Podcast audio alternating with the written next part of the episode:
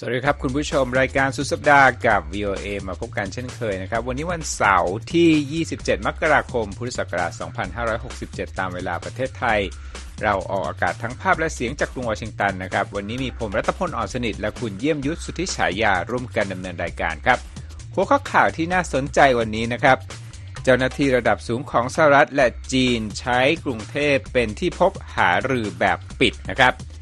เมียนมาและประเด็นทะเลจีนใต้คือปมร้อนระอุรับลาวในฐานะประธานอาเซียนหมุนเวียนและ NATO ซ้อมใหญ่สุดนับตั้งแต่ยุคสงครามเย็นจำนวนทหารกี่คนเรามีรายละเอียดครับนอกจากนั้นแล้วนะครับนิตยสาร Forbes มีนักข่าวผลักงานประท้วงถือว่าเป็นครั้งแรกในรอบหนึ่งร้อยหกปีของประวัติศาสตร์นิตยสารแห่งนี้เลยนะครับไปกันที่ญี่ปุ่นด้วยนะครับชาวเน็ตเสียงแตกสาวเชื้อสายยูเครนแต่โตที่ญี่ปุ่นชนะมิสญี่ปุ่นสองพันยี่สิบสี่ส่งท้ายรายการนะครับประชาชนที่รัสเซียนะครับเข้าชื่อเรียกร้องร้านค้าให้เอาแมวที่ถูกไล่ออกกลับมาทำงานรายละเอียดเป็นอย่างไรคุณเยี่ยมยุทธจะมาเล่าให้ฟังครับ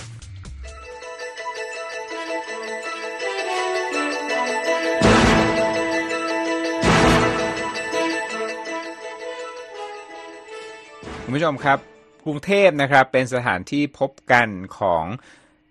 ผู้บริหารนะฮะเจ้าหน้าที่ระดับสูงของรัฐบาลสหรัฐและจีนในช่วงวันศุกร์และวันเสาร์ที่ผ่านมานะครับหารือเรื่องอะไรกันบ้างนะครับรัฐมนตรีกระทรวงการต่างประเทศของจีนหวังอี้และที่ปรึกษาด้านความมั่นคงแห่งชาติสหรัฐเจคซัลลิแวนมีกำหนดหารือกันที่กรุงเทพในวันศุกร์และเสาร์ที่กรุงเทพโดยไม่เปิดให้นักข่าวรายงานเรื่องการพบกันครั้งนี้นะครับรอยเตอร์รายงานโดยอ้างโฆษกกระทรวงการต่างประเทศจีนว่าเจ้าหน้าที่อาวุโสของจากรัฐบาลปักกิ่งและรัฐบาลวอชิงตันนั้นน่าจะหารือกันเกี่ยวกับความสัมพันธ์จีนสหรัฐตลอดจนประเด็นไต้หวันและประเด็นในภูมิภาคที่มีผลประโยชน์ร่วมกันนะครับการพบกันครั้งนี้เกิดขึ้นกว่าสองเดือนฮะหลังจากที่ประธานาธิบดีโจไบเดนของสหรัฐและประธานาธิบดีสีจิ้นผิงของจีนประชุมกันนอกรอบที่เวทีเอเปกซึ่งอเมริกาเป็นเจ้าภาพที่นครนิวยอร์กนะครับในครั้งนั้นนะครับสีและไบเดนบอกว่าต้องการที่จะเปิดให้มีการสื่อสารกันมากขึ้นทั้งคู่ยังเห็นพ้องต้องการนะที่จะร่วมมือกันปราบปรามการผลิตยาเสพติดแฟนทานิลอย่างไรก็ตามนะครับก็ยังมีประเด็นที่ยังต้องสานต่อนะครับเพราะว่ามีความเห็นที่แตกต่างซึ่งก็คือเรื่องไต้หวันคุณผู้ชมจีนนั้นอ้างว่าไต้หวันเป็นส่วนหนึ่งของตนขณะที่รัฐบาลไทเปไม่เห็นด้วยอย่างแข็งขันนะครับเจ้าหน้าที่ที่ทราบถึงแผนการทำงานรายหนึ่งบอกกับรอยเตอร์ส่วนสุขครับว่าตัวแทนฝ่ายสหรัฐและจีนนั้นน่าจะพบกันที่กรุงปักกิ่งในสัปดาห์หน้าด้วยนะครับเพื่อสารงานต่อเรียกได้ว่าช่วงนี้เนี่ยทั้งสองประเทศพยายามที่จะขับเคลื่อนงานที่ค้างอยู่นะครับย้อนกลับไปเมื่อต้นปีที่แล้วนะประมาณครึ่งปีเลยความสัมพันธ์ระหว่างสหรัฐกับจีนไม่ราบรื่นครับแต่ว่าเริ่มที่จะมีการส่งตัวแทนมาหารือกันมากขึ้นในช่วงครึ่งหลังของปีเพราะต่างต้องการบริหารให้เกิดเสถียรภาพในความสัมพันธ์ก่อนที่จะมีเหตุการณ์สำคัญสองอย่างเกิดขึ้นในปีนี้ซึ่งก็คือการเปลี่ยนผ่านอำนาจของประธานาธิบดีไต้หวันคนก่อนสู่ผู้นำคนใหม่ในเดือนพฤษภาคมและก่อนการเลือกตั้งประธานาธิบดีสหรัฐที่จะเกิดขึ้นในเดือนพฤศจิกายนนี้นะครับรอยเตอร์รายงานว่าอีกปัจจัยหนึ่งที่น่าจะทำให้จีนนั้นไม่ค่อยอยากจะมีความขัดแย้งมากกับสหรัฐก็คือปัญหาทางเศรษฐกิจที่รุมเร้าจีนอยู่นะด้วยอัตราการขยายตัวที่ชะลอลงปัญหาเรื่องหนี้และทั้งภาคอสังหาริมทรัพย์และภาคการเงินนะครับ Ryan Haas นะครับผู้เชี่ยวชาญด้านจีนที่สถาบัน Brookings Institution กล่าวว่าการพบกันที่กรุงเทพที่ไม่ได้เป็นข่าวใหญ่ในครั้งนี้เนี่ยมีข้อดีอยู่อย่างนึงคุณเยี่ยมยุทธยังไงครับเขาบอกว่าการที่เป็นหารือแบบปิดนะจะทำให้เจคซัลลิแวนแล้วก็หวังอี้เนี่ยได้แลกเปลี่ยนความเห็นในหัวข้อที่อ่อนไหวนะครับแล้วก็มั่นใจได้ว่าสามารถพูดได้อย่างมีความเป็นส่วนตัวนะนักวิเคราะห์คนนี้บอกนะครับว่าซัลลิแวนและหวังเนี่ยได้ใช้เวลาร่วมกันก่อนหน้านี้อย่างมีนัยสำคัญคือทุ่มทรัพยากรด้านเวลาคุยกันมาก่อนหน้านี้แล้วตอนนี้เนี่ยก็เข้าใจข้อจำกัดแล้วก็สิ่งที่แต่ละฝ่ายเนี่ยเห็นว่าเป็นข้อเร่งด่วนดังนั้นนะฮะความเข้าใจนี้น่าจะปูทางให้เกิดการคุยกันเชิงลึกมากกว่าที่จะการพูดเรื่องซ้ำเดิมๆนะครับ กระทรวงการต่างประเทศไทยก็ออกแถลงการเช่นกันคุณผู้ชมบอกว่าซาลิแวนนะครับได้พบกับนายกรัฐมนตรีไทยเศรษฐาทวีสินแล้วก็รองนายกรัฐมนตรีและรัฐมนตรีต่างประเทศปานปรีพหิทธานุกรนะครับโดยรอยเตอร์รายงานว่าผู้นำฝ่ายไทยและตัวแทนสหรัฐนั้นก็ได้มีโอกาสพูดคุยถึงหลายประเด็นนะครับเช่นเรื่องความมั่นคงเรื่องพลังงานสะอาดการค้าแล้วก็วิกฤตการณ์ในประเทศเมียนมาซึ่งเป็นประเทศเพื่อนบ้านของไทยครับภูมิภาคนี้นะครับก็มีข่าวอีกข่าวหนึ่งที่จะเป็นข่าวน่าสนใจในช่วงสุดสัปดาห์เช่นกันครับเป็นเรื่องของการเปลี่ยนผ่านฐานะประธานหมุนเวียนของอาเซียนครับคุณผู้ชม เอ พี นะครับก็ได้คุยกับนักวิเคราะห์มองกรณีที่สปป.ลาวนะครับขึ้นรับตำแหน่งประธานเวียนของอาเซียนปีนี้นะครับโดยโจทย์นั้นมีมากมายนะทั้งเรื่องของจีนและชาติอาเซียนในทะเลจีนใต้รวมทั้งวิกฤตการสู้รบในเมียนมานอกจากนั้นแล้วเนี่ยนักวิเคราะห์ว่ามีช่องทางที่จะสร้างบทบาทแล้วก็ความสนิทสนมระหว่างลาวกับจีนนั้นก็เป็นอีกปัจจัยหนึ่งที่น่าสนใจอย่างยิ่งครับในช่วงสุดสัปดาห์นี้นะครับเมืองหลวงของสาธารณรัฐประชาชนลาวก็จะเป็นสถานที่รับรอง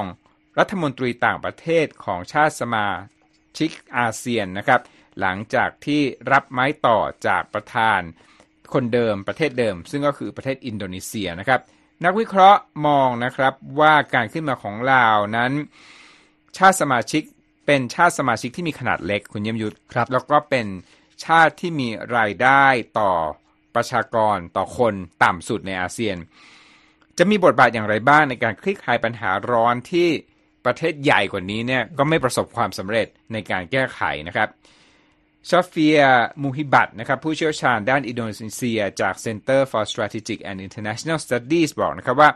ปีที่แล้วนะฮะอินโดนีเซียก็ไม่มีความคืบหน้าเท่าใดนักที่คาดหวังกันในการคลี่คลายประเด็นเมียนมาและทะเลจีนใต้และเมื่ออินโดนีเซียเปลี่ยนมือมาเป็นลาวแล้วเนี่ยเขาก็คิดว่าความคาดหวังก็ค่อนข้างจะต่ำในแง่ที่ว่าลาวจะทำอะไรได้จริงๆบ้างนะครับในประเด็นเมียนมานะครับนับตั้งแต่ทหารยึดอำนาจจากรัฐบาลพลเรือนปีสองพันยี่สิบเอ็ดอาเซียนก็ได้ตอบสนองด้วยการมีฉันทามติห้าข้อ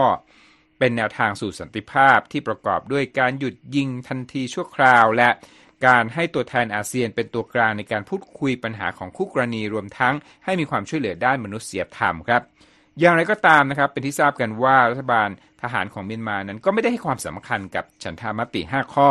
แล้วก็ความพยายามของอินโดนีเซียในการพูดคุยกับผู้มีส่วนร่วมส่วนได้ส่วนเสียในเมียนมาถึงหนึ่งร้อยแปดสิบครั้งที่ผ่านมานะครับก็ไม่ได้นำไปสู่มรรคผลอะไรขณะที่การต่อสู้ก็ทวีความรุนแรงขึ้นในเมียนมาครับคุณยมยุทธครับขอแก้ไขข้อมูลเพิ่มเติมตรงสถานที่การรับรองรัฐมนตรีต่างประเทศของชาติสมาชิกอาเซียนนะครับเป็นไม่ใช่เมืองหลวงเป็นเมืองหลวงพระบางครับทางด้านมูฮัมหมัดไฟซาลจากสถาบันการศึกษาด้านความมั่นคงและยุทธศาสตร์แห่งเอสราชารัตนัม School of International Studies ประเทศสิงคโปร์มีความเห็นในเรื่องบทบาทประธานอาเซียนของลาวว่าจริงๆแล้วอาเซียนมีแต้มต่อที่น้อยมากในเรื่องเมียนมาเมียนมาไม่ได้ใส่ใจอาเซียนเลยแล้วก็พวกเขาหมายถึงเมียนมาไม่เอาอะไรกับฉันทามติห้าข้อและในช่วงที่อินโดนีเซียดำรงตำแหน่งประธานได้มีการจัดตั้งสำนักงานผู้แทนพิเศษของอาเซียนไว้และยังมีกลไกที่เรียกว่าทรอยก้าครับที่มีสมาชิกมาจากชาติที่เพิ่งลงจากตำแหน่งประธานก็คืออดีตประธานประธานปีปัจจุบันและประธานในปีหน้าที่จะทำงานอย่างต่อเนื่องในประเด็นเมียนมา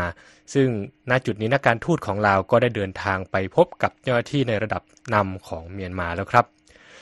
ด้านปีเตอร์เฮมอนอดีตเอกอัครราชทูตสหรัฐประจำประเทศลาวที่ปัจจุบันทำงานให้กับศูนย์ Asia Pacific Center for Security Studies ในรัฐฮาวายก็มองว่าลาวสามารถใช้กลไกทรอยก้านี้เพื่อเสริมแรงการทำงานดีเสียกว่าที่จะทำดำเนินการอะไรแต่เพียงผู้เดียวครับปัจจุบันรัฐบาลทหารเมียนมากำลังรับมือกับระลอกการโจมตีจากกลุ่มพันธมิตรสามฝ่ายรวมถึงกองกำลังติดอาวุธในหลายพื้นที่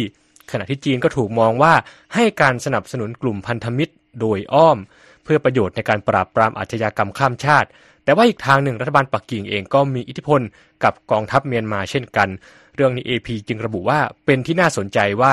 ลาวเองซึ่งก็มีสัมพันธ์แนบแน่นกับจีนนะครับและรัฐบาลทหารเมียนมาจะมีจีนอยู่ในสมการการทูตในประเด็นนี้อย่างไรเราข้ามไปดูที่ทะเลจีนใต้ครับรัฐพล จีนครับที่ขยายอิทธิพลพื้นที่ในทะเลจีนใต้จนทำให้สมาชิกอาเซียนที่อ้างสิทธิ์ในพื้นที่อย่างฟิลิปปินส์เวียดนามมาเลเซียและบรูไนกลายเป็นคู่พิพาทในน่านน้ำที่สำคัญที่สุดสำหรับการค้าโลกแห่งหนึ่งแล้วก็ยิ่งทวีความรุนแรงขึ้นเรื่อยๆนะครับสืบเนื่องจากเมื่อช่วงเดือนธันวาคมปีที่แล้วที่จีนย้ำว่าจะยังใช้มาตรการทางทหารกดดันฟิลิปปินส์คู่กรณีในทะเลจีนใต้ต่อไปซึ่งเมื่อปลายปีที่แล้วเราก็เห็นภาพกระทบกระทั่งในท้องทะเลนะครับที่มีการที่จีนใช้เลเซอร์และปืนฉีดน้ำแรงดันสูงของกองทัพใส่เรือยามชายฝั่งและเรือเสบียงของฟิลิปปินส์เรื่องนี้ไฟซาวจากเอสราชารัตนัม School of International Studies ก็คาดการณ์ว่าคงจะไม่มีอะไรเปลี่ยนแปลงในพื้นที่ทะเลจีนใต้ในปีที่ลาวเป็นประธานอาเซียนถามว่าทำไมนะครับเหตุผลก็คือเนื่องจากลาวเป็นหนี้จีนจำนวนมากจากโครงการก่อสร้างโครงสร้างพื้นฐานรวมถึงระบบรถไฟความเร็วสูงโดยแฟซานกล่าวว่าลาวจะตกอยู่ภายใต้แรงกดดันอย่างหนักจากจีนเพราะลาวพึ่งพาจีนแทบจะทุกด้านและเชื่อว่าลาวคงจะพยายามคงไว้ซึ่งสภาวะดั้งเดิมไม่ทำอะไรเพิ่มเพียงแค่รักษาสิ่งที่เป็นอยู่ในตอนนี้ครับคุณรัตพลครับอันที่จริงแล้วเนี่ยเสียงวิจารณ์อาเซียนก็มักจะเป็นเรื่องของการคงสภาวะไม่เปลี่ยนแปลงนะในเรื่องสำคัญสำคัญครั้งนี้เนี่ยลาวก็เป็นประเทศหนึ่งที่สามารถแสดงบทบาทได้หลายคนจับตานะว่าจะทำได้ดีเกินคาดหรือไม่นะครับเอาละครับมาที่เรื่องที่ผมเกริ่นไว้ว่า NATO เนี่ยจะซ้อมรบครั้งใหญ่ครับเรียกว่าจำนวนทหารนะจำนวนมากเลยแล้วก็กินระยะเวลานานด้วยใช่ไหมครับคุณเย็บยุนใช่ครับNATO มีในสัปดาห์นี้ครับชาติสมาชิกสนธิสัญญาแอตแลนติกเหนือหรือว่า NATO เริ่มระดมกำลังพลรวมราว เก้าหมื่น นายเข้าร่วมการซ้อมรบที่ใหญ่ที่สุดนับตั้งแต่มีขึ้นตั้งแต่สมัยยุคสงครามเย็นส่งสัญญาณเตือนไปยังรัสเซียที่กำลังรุกรานยูเครนครั้งใหญ่ครับการซ้อมรบที่ใช้ชื่อว่าปฏิบัติการ Steadfast Defender ยี่สิบสี่จะมีขึ้นในหลายพื้นที่กระจายไปทั่วยุโรปและกินเวลาหลายเดือนครับนอกจากกำลังพลที่เรียกว่าเกือบแสนนายแล้วจะยังมีเรือรบห้าสิบลำเครื่องบินแปดสิบลำและยานพาหนะอีก หนึ่งพัน ลำเข้าร่วมปฏิบัติการด้วยโดยการซ้อมรบครั้งนี้ที่บอกว่าใหญ่ที่สุดนะครับก็คือนับตั้งแต่การซ้อมรบปฏิบัติการ Reforger ในทศวรรษที่ หนึ่งพันเก้าร้อยแปดสิบ ทีเดียวเชียวครับครับ NATO ซึ่งประกอบด้วยชาติสมาชิกสามสิบเอ็ดชาติระบุว่าการซ้อมรบนี้จะแสดงให้เห็นว่า NATO สามารถดำเนินปฏิบัติการที่มีความซับซ้อนในหลายพื้นที่ได้เป็นเวลาหลายเดือนในพื้นที่หลายพันกิโลเมตรจากตอนเหนือตอนกลางและทางตะวันออกของยุโรปและในทุกสภาพเงื่อนไขด้านเจนสโตเทนเบิร์กเลขาธิการของ NATO กล่าวกับผู้สื่อข่าวในวันอังคารครับว่าปฏิบัติการ Steadfast Defender ยี่สิบสี่เป็นการแสดงความพร้อมของกองกำลังทหารในการปกป้องพื้นที่ของชาติ NATO ทุกตารางนิ้วและกล่าวว่าตราบใดที่เราเตรียมพร้อมก็จะไม่มีการโจมตีดินแดนของ NATO ด้านนักวิเคราะห์เลียนาฟิกซ์ผู้เชี่ยวชาญด้านยุโรปจากองค์กร Council on Foreign Relations ในกรุงวอชิงตันกล่าวว่าสิ่งที่สำคัญสำหรับปฏิบัติการขนาดใหญ่เช่นนี้ก็คือประสิทธิภาพของการลำเลียงพลและยุทธปัจจัยครับโดยฟิกซ์กล่าวว่าสงครามในยูเครนได้แสดงให้เห็นแล้วว่าความเชื่องช้าจะทำให้ดินแดนถูกยึดครองแล้วก็ต้องมาไล่ยึดคืนทีหลังแทนที่จะสามารถปกป้องพื้นที่ในจังหวะที่การโจมตีเกิดขึ้นได้เลยทั้งนี้ครับเรื่องของสวีเดนที่กำลังจะมุ่งหมายจะเข้าเป็นสมาชิก NATO ในอนาคตครับรัตพลก็เข้าร่วมการซ้อมรบครั้งนี้ด้วยโดยปัจจุบันยังมีเพียงฮังการีเท่านั้นที่ยังไม่ลงนามรับรองคำขอเข้าร่วมพันธมิตรของสวีเดนครับฟิกซ์กล่าวว่าถ้ามองจากมุมมองของยูเครนที่ประกาศว่าการสู้รบกับรัสเซียเนี่ยคือกำลังปกป้อง NATO จากรัสเซียการซ้อมรบที่เกิดขึ้นในยุโรปขณะที่ยูเครนกำลังบ่อนทำลายกองกำลังของรัสเซียไปเรื่อยเนี่ยในขณะเดียวกันก็คือยุทธภัณฑ์ในยูเครนก็กำลังร่อยหรอลงเพราะว่าการสนับสนุนจากชาติในสภาพยุโรปและสหรัฐเนี่ยถูกกำลังต่อสู้กันภายในในเรื่องของการจะสนับสนุนดีหรือไม่นะครับก็ทำคงทำให้ยูเครนรู้สึกถึงช่วงเวลาที่โดดเดี่ยวเมื่อมองการซ้อมรบของ NATO โดยในสัปดาห์นี้ NATO ได้ลงนามในสัญญามูลค่า หนึ่งพันสองร้อย ล้านดอลลาร์เพื่อซื้อกระสุนปืนใหญ่จำนวน สองแสนสองหมื่น นัดที่จะถูกนำไปส่งให้ยูเครนครับหรือไม่ก็ไปเติมให้กับชาติสมาชิกในคลังแสงที่เอาไปทดแทนสิ่งที่เอาไปให้ยูเครนเมื่อก่อนหน้านี้แต่ว่ากว่าที่กระสุนจะมานะครับก็ใช้เวลาน่าจะ สองถึงสาม ปีเดียวเชียวครับครับก็เป็นอีกพิกัดหนึ่งนะครับของเหตุการณ์ความขัดแย้งในโลกที่น่าสนใจและน่าติดตามโดยเฉพาะอย่างยิ่งการขับเคลื่อนของ NATO ในการซ้อมรบที่เกิดขึ้นด้วยนะครับเอาละครับคุณผู้ฟังกำลังอยู่ในรายการสุดสัปดาห์กับ วี โอ เอ นะครับ วันนี้มีผมและคุณเยี่ยมยุทธดำเนินรายการวันอื่นๆของเรานะครับมีนักข่าวมากมายมารายงานข่าวต่างๆรายการข่าวสดสายตรงจาก Voice of America นะครับชมได้นะครับทางไลฟ์สตรีมทั้ง Facebook YouTube นะครับอย่าลืมกด Subscribe แล้วก็กด Follow เรานะครับรวมทางช่องทางอื่นๆอีกนะฮะทั้ง ไอ จี ช่องทาง X และ Spotify วี โอ เอ ไทยครับ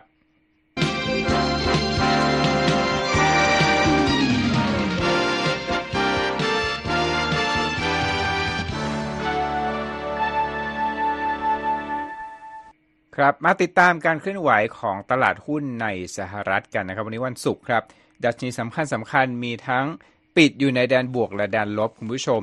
ดาวโจนส์นั้นปิดบวก หกสิบจุดสาม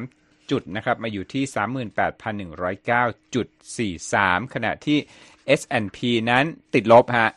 ลบ สามจุดหนึ่งเก้า จุดมาอยู่ที่ สี่พันแปดร้อยเก้าสิบจุดเก้าเจ็ด และ NASDAQติดลบ ห้าสิบห้าจุดหนึ่งสาม จุดมาอยู่ที่ หนึ่งหมื่นห้าพันสี่ร้อยห้าสิบห้าจุดสามหก นะครับสำหรับราคาทองคำเพิ่มขึ้นเล็กน้อยนะครับ ศูนย์จุดศูนย์สองเปอร์เซ็นต์ นะครับมาอยู่ที่ สองพัน กับอีก สิบเจ็ด ดอลลาร์และ แปดสิบ เซนต์ต่อออนซ์ส่วน หนึ่ง ดอลลาร์แลกได้ สามสิบห้า บาทกับอีก หกสิบห้า สตางค์นะครับก่อนเข้าห้องส่งไม่นานครับคุณเยี่ยมยุทธมีข่าวจากการตัดสินของคณะลูกขุนนะเป็นคดีความระหว่างทรัมป์กับคอลัมนิสต์ที่นิวยอร์กนะครับอีจีนแคโรลนะเป็นการตัดสินว่าทรัมป์เนี่ยต้องจ่ายค่าเสียหายในคดีหมิ่นประมาทให้แก่คอลัมนิสต์คนนี้นะแปดสิบสามล้านดอลลาร์นะแล้วก็เพิ่มเติมจากคดีก่อนหน้านี้ที่คณะลูกขุนเนี่ยตัดสินให้เธอได้รับค่าเสียหายห้าล้านดอลลาร์ในเรื่องของการละเมิดทางเพศนะฮะคือหลังจากการละเมิดทางเพศเนี่ยทรัมป์ก็ยังคงมีคำวิพากษ์วิจารณ์ต่อแคโรลนะฮะแล้วเธอก็เลยยื่นเรื่องของการหมิ่นประมาทนำมาซึ่งการตัดสินของคณะลูกขุนในครั้งนี้นะขณะที่ทรัมป์นั้นก็แน่นอนว่าบอกเลยว่าจะยื่นอุทธรณ์ในคดีนี้นะครับเอาละครับอีกเรื่องหนึ่งนะครับเป็นเรื่องของการผลักงานประท้วงเกิดขึ้นที่นิวยอร์กเช่นกันคุณยมยุทธครับนักข่าวนะฮะที่อยู่ในกลุ่มสภาพแรงงานของนิตยสาร Forbes นะฮะก็คืออยู่มานานนะคนที่แบบติดตามข่าวธุรกิจเศรษฐกิจนะคงจะทราบถึงนิตยสาร Forbes นี้ดีนะเกิดนักข่าวเนี่ยตั้งกลุ่มสภาพแรงงานขึ้นแล้วก็ผลักงานประท้วงเริ่มวันพฤหัสบดีเป็นเวลาสามวันนะครับเพื่อตอบโต้นะครับสิทธิ์ของพวกตนที่ถูกนิตยสารแห่งนี้ปฏิเสธแล้วก็ประท้วงของการล่าช้าในความพยายามที่จะให้มีข้อตกลงเรื่องของสัญญาจ้างงานยืดเยื้อมาสองปีนะฮะทนไม่ได้ก็เลยผลักงานประท้วงครั้งนี้เป็นครั้งแรกนะครับที่นักข่าวของ Forbes นะฮะผลักงานประท้วงในประวัติศาสตร์หนึ่งร้อยหกปีของนิตยสารฉบับนี้นะครับตามข้อมูลของ News Guild of New York นะครับ Andrea Murphy นะครับบรรณาธิการข่าวสายสถิติของ Forbes นะครับและหัวหน้ากลุ่มสภาพแรงงานหน่วยย่อยกล่าวว่าความสนใจเพียงหนึ่งเดียวของผู้บริหารคือการทำให้สิ่งต่างๆล่าช้าและขัดขวางสิ่งต่างๆทั้งยังพยายามบล็อกสมาชิกสภาพไม่ให้เคลื่อนไหวตามสิทธิ์ของพวกตนที่มีและได้รับการคุ้มครองนะครับสำหรับหน่วยงาน News Guild of New York มีสมาชิกเกือบ หกพัน คนนะครับที่เป็นคนที่ทำงานสื่อและเป็นลูกจ้างองค์กรสื่อในนิวยอร์กก็ได้กล่าวว่านะครับว่าพฤติกรรมสกัดกั้นสภาพเนี่ยเห็นอย่างชัดเจนตั้งแต่เกิดสภาพแรงงานของนักข่าวนิตยสาร Forbes นะครับทางด้านนิตยสารแห่งนี้บอกนะฮะว่าทางฝ่ายตนฝ่ายผู้บริหารเนี่ยได้ทำงานอย่างแข็งขันนะกับสภาพในความพยายามที่จะให้มีข้อตกลงร่วมกันนะครับสำหรับองค์กรสหภาพก็ได้กล่าวว่าได้ดำเนินการแล้วนะในการเดินเรื่องตั้งข้อหา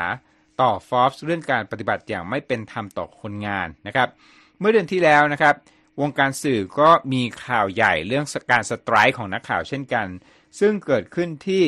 Washington Post นะไม่ไกลไม่ไกลนะครับอยู่ในกรุงวอชิงตันไม่ไกลไม่ไกลจากเรานะครับตอนนั้นเนี่ยทางผู้สื่อข่าวของ Washington Post ก็บอกว่าเตรียมผลักงานประท้วงเป็นเวลายี่สิบสี่ชั่วโมงหลังจากที่มีกระแสเลิกจ้างคนงานแล้วว่าความล่าช้าในการตกลงเรื่องสัญญาจ้างงานนั่นเองครับคุณผู้ชมข้ามมาที่เอเชียอีกครั้งหนึ่งนะครับ เป็นเรื่องอะไรครับก่อนที่จะข้ามไปรัสเซียอีกรอบครับอันนี้เป็นเรื่องการประกวดนางงามนะฮะวันนี้เรามีเรื่องงานการประกวดนางงาม Miss Japan สองพันยี่สิบสี่นะฮะชาวเน็ตเสียงแตกคุณผู้ชมเพราะว่าคนที่มงลงในการประกวดครั้งนี้เนี่ยเป็นคนญี่ปุ่นแต่ว่าเธอไม่ได้มีเลือดญี่ปุ่นในแง่ที่ว่าเธอนั้นมีเชื้อสายยูเครนเต็มที่เลยนะครับเธอผู้นี้ชื่อชิอิโนะนะครับชื่อคุณคาโรลิน่าชิอิโนะนะฮะเป็นนางแบบวัยยี่สิบหกปีย้ายมาอยู่ญี่ปุ่นตั้งแต่อายุห้าขวบพูดญี่ปุ่นคล่องเลยนะฮะแต่ว่าหน้าตาเนี่ยเป็นคนผิวขาวนะครับต่อจากนั้นเธอก็ได้สัญชาติญี่ปุ่นเมื่อปีสองพันยี่สิบสองคุณผู้ชมแค่สองปีที่แล้วเท่านั้นนะครับได้รับรางวัลแล้วก็กล่าวนะบอกว่ารู้สึกว่าเป็นคนญี่ปุ่นไม่แพ้คนอื่นแม้ว่าเธอจะดูเหมือนคนต่างชาติคนผิวขาวก็ตามนะครับมาฟังเสียงของเธอกันครับ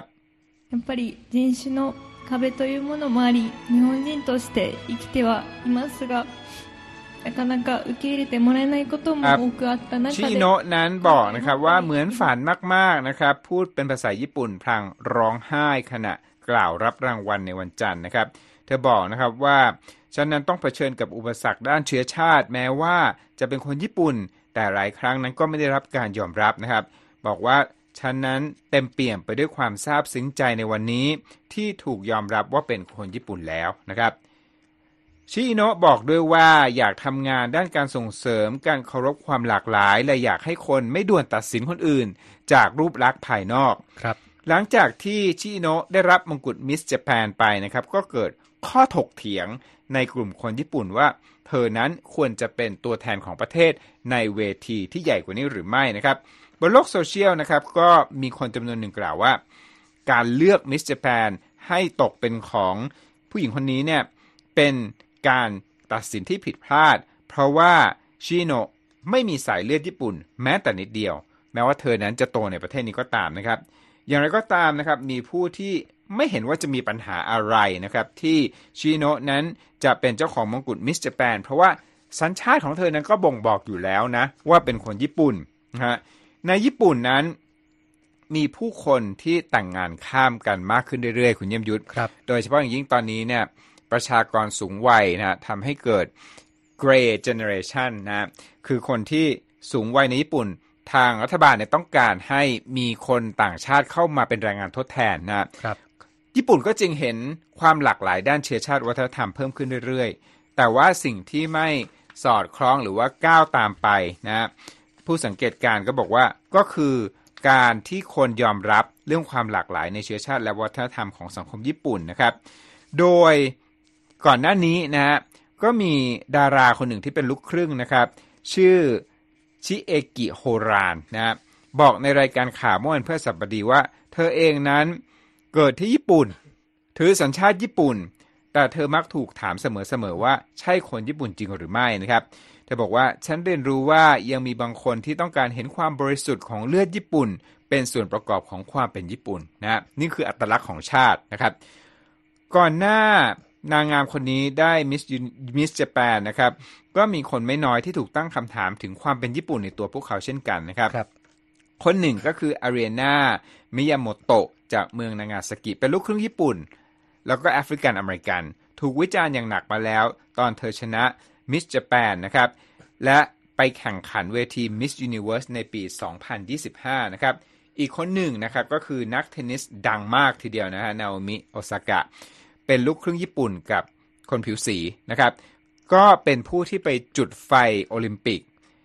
ตอนที่โตเกียวเป็นเจ้าภาพปีสองพันยี่สิบเอ็ดในครั้งนั้นก็ถูกวิจารณ์จากกลุ่มชาตินิยมของญี่ปุ่นในโลกออนไลน์ว่าเธอเนี่ยไม่ใช่ญี่ปุ่นแบบบริสุทธิ์แต่ว่าภาพรวมแล้วปฏิเสธไม่ได้ว่าโอซากะนั้นได้รับการต้อนรับอย่างอบอุ่นนะครับในครั้งนี้สำหรับมิสเจแปนนะครับชิอิโนะคนล่าสุดนี้นะครับเธอก็ได้กล่าวว่าเป็นเรื่องยากที่จะที่เธอนั้นด้านหนึ่งเนี่ยก็ถูกปฏิบัติแตกต่างออกไปเพราะว่าหน้าตาผิวพรรณของเธอแต่อีกด้านหนึ่งในตัวเธอส่วนลึกในใจแล้วเนี่ยอัตลักษณ์ของเธอก็ไม่ต่างจากคนญี่ปุ่นทั่วไปแต่ทำไมครับอย่างน้อยเธอบอกว่าการยึดอาชีพนางแบบนั้นก็ทำให้เธอนั้นมีข้อได้เปรียบตรงที่ว่าเป็นอาชีพที่ต้องมีความมั่นใจในตัวเองแล้วก็เชื่อว่าในที่สุดแล้วเนี่ยจะสามารถที่จะก้าวผ่านอุปสรรคต่างๆไปได้ครับครับ เอาล่ะส่งท้ายวันนี้นะครับเป็นเรื่องของเขาบอกว่ามีแมวตัวหนึ่งคุณเยี่ยมยุทธอยู่ในร้านนะฮะร้านหนึ่งแล้วก็ตอนหลังเนี่ยถูกแจ้งว่าควรจะปลดแมวตัวนี้ออก ด้วยแต่ด้วยกระแสมหาชนจะว่าไงก็ได้นะก็เรียกร้องนะให้แมวตัวนี้กลับมาเรื่องยาวเป็นอย่างไรบ้างครับ อันนี้ก็เป็นบทสะท้อนหนึ่งของตัวเลือกการมีแมวอยู่ในสถานประกอบการนะครับอันนี้ก็จริงๆแล้วเรื่องนี้ก็เป็นเรื่องใจฟูนะครับผมก็พูดให้มันดูซีเรียสไปซะงั้นก็ คือเหตุเกิดขึ้นในเมืองเซเลโนกราดในแคว้นคาลินินกราดของรัสเซียเมื่อแมวที่ชื่อว่าเซอร์เกย์ครับแมวที่มาอาศัยอยู่ในร้านค้าแห่งหนึ่งเป็นเวลาสามปีถูกไล่ออกจากร้านครับคุณรัตพลหลังมีบุคคลนิรนามร้องเรียนไปยังเจ้าหน้าที่ด้านสาธารณสุขในท้องถิ่นครับท่านที่ดูรายการสดก็จะเห็นนะครับเจ้าแมวสีเทานะครับแล้วก็มีเครื่องหมาย ขออภัยครับคล้ายๆตัว เอ็ม เหมือนแมวสลิดบ้านเราเลยนะครับคุณทาเทียนาที่เป็นผู้จัดการร้านนะครับเล่าว่าพนักงานพากันตั้งชื่อแมวตัวนี้ว่าเซอร์เกย์เนื่องจากมันมีขนสีเทาแล้วก็มีแววตาที่คล้ายกับมนุษย์นี่เหมือนจะโดนตกนะครับเดิมทีเจ้าเซอร์เกย์ถูกหญิงชราเลี้ยงดูอยู่แต่ว่าพอเจ้าของเสียชีวิตมันก็กลายมาเป็นแมวจรครับก่อนที่จะมาวนเวียนหน้าร้านแล้วก็พนักงานเนี่ยก็พอเห็นน้องแมวมาแวะเวียนที่หน้าร้านก็พากันให้อาหารพอให้อาหารไปสักพักนึงพอเข้าหน้าหนาวเนี่ยก็ตัดใจทิ้งไม่ลงครับเอาออกไปข้างนอกไม่ลงก็ต้องเอามาอยู่ด้วยสุดท้ายก็กลายเป็นพนักงานร้านครับคุณทัทเทน่าก็บอกว่าพอเริ่มเอาเข้ามาในร้านเนี่ยพวกเราก็จัดที่ทำงานให้เขาแล้วเจ้าเสือเกียร์ก็กลายเป็นพนักงานของเราครับทีนี้พอเปลี่ยนชีวิตจากแมวจรเป็นพนักงานแล้วนะครับสื่อท้องถิ่นก็รายงานว่าเสือเกียร์มีความก้าวหน้าในหน้าที่การงานนะครับ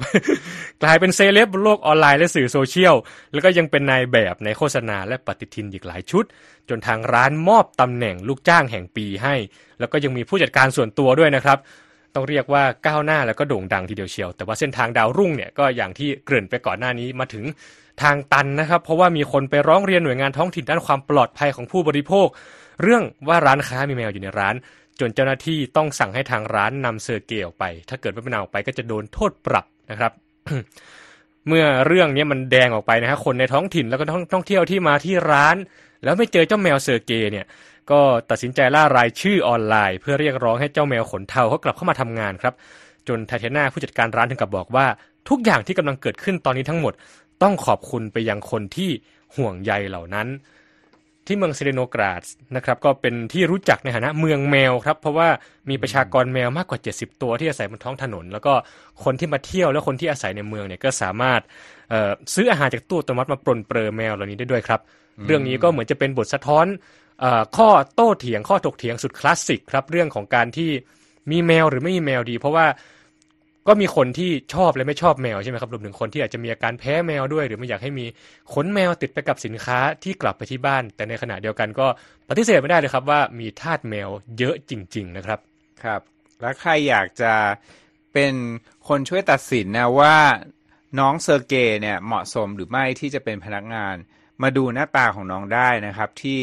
ทางเว็บไซต์ของเรา วี โอ เอ ไทย ดอท คอม และ Facebook วี โอ เอ Thai และ YouTube วี โอ เอ Thai นะครับแล้ววันนี้ทั้งหมดนะครับก็คือข่าวสารที่น่าสนใจจากรายการสุดสัปดาห์กับ วี โอ เอ นะครับผมรัตพล อ่อนสนิทและคุณเยี่ยมยุทธ สุทธิฉายาต้องลาไปก่อนสวัสดีครับสวัสดีครับ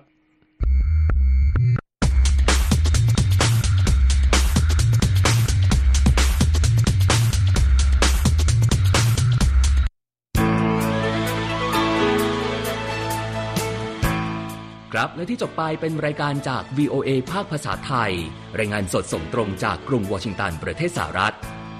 คุณผู้ฟังสามารถติดตามข่าวสารจากทั่วโลกได้ในทุกที่ทุกเวลาที่เว็บไซต์ วี โอ เอ ไทย ดอท คอม รวมถึงทุกช่องทางในโซเชียลมีเดีย Facebook, YouTube, Twitter และ Instagram เริ่มต้นวันด้วยการอัปเดตข่าวสารจากทั่วโลกผ่านรายการข่าวสดสายตรงจาก วี โอ เอ ภาคภาษาไทยและสุดสัปดาห์กับ วี โอ เอ ทั้งยังเรียนรู้เรื่องราวทางวัฒนธรรมและไลฟ์สไตล์ผ่านรายการภาษาอังกฤษแบบอเมริกันของเรา